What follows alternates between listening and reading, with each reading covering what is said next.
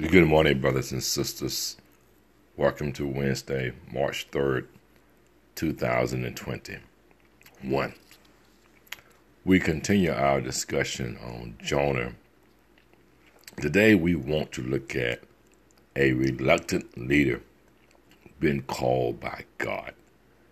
Jonah was, in fact, a God fearing man, but this assignment he was very reluctant to accept and we know that God put him in the belly of a fish or a whale for three days, and he finally repented and came out on dry ground and he moved forward. But let's listen to that Lead Me, Guide Me, music I don't own the rights to. After which I'll give you four points to ponder for today.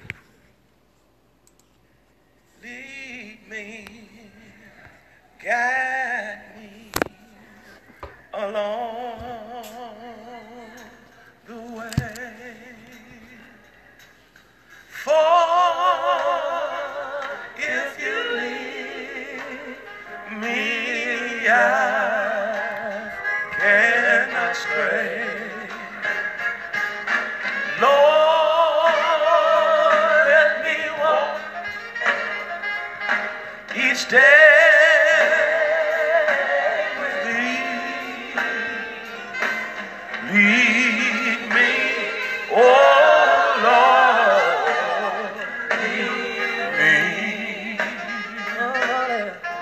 Let's say it, traveler's risk. Ask him to lead. Let me hear you say it. Guide along the way, oh. along the way. For if you lead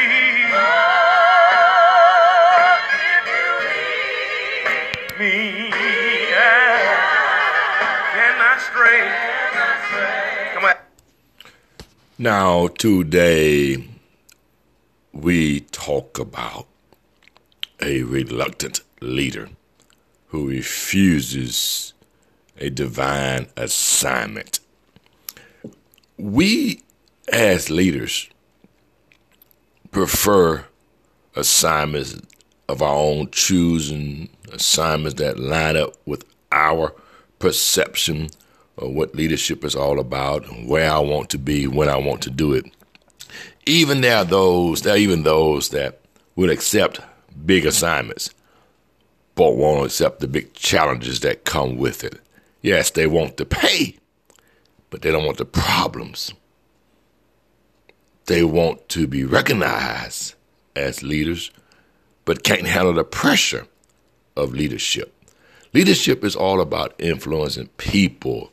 And so we see Jonah with a big assignment, and a big fish had to catch him uh, so that he can do what God has called him to do. This is an assignment.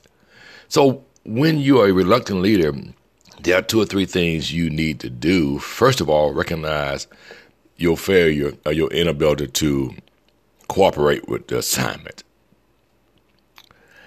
Then we need what we call a crisis of honest reflection. A crisis of honest reflection. I'm sure those three days Jonah sat in that belly of that well, he reflected, Lord, if I just went as you told me, if I had just gone as you told me to go. When we mess up, we need to reflect and recognize that we mess up as leaders. But then we need to also draw near to God for empowerment. See, your strength and leadership is not necessarily just inside you. You need to be empowered, you need to be strengthened. God does that. God gives you the courage, the boldness to speak as a leader, to walk as a leader, to stand tall as a leader. And then lastly, when we have been reluctant, we need to recommit ourselves to the mission at hand. Get up, move out on this tough assignment. God equips tough people for tough assignments. Have a blessed and wonderful Wednesday, brothers and sisters. Lord.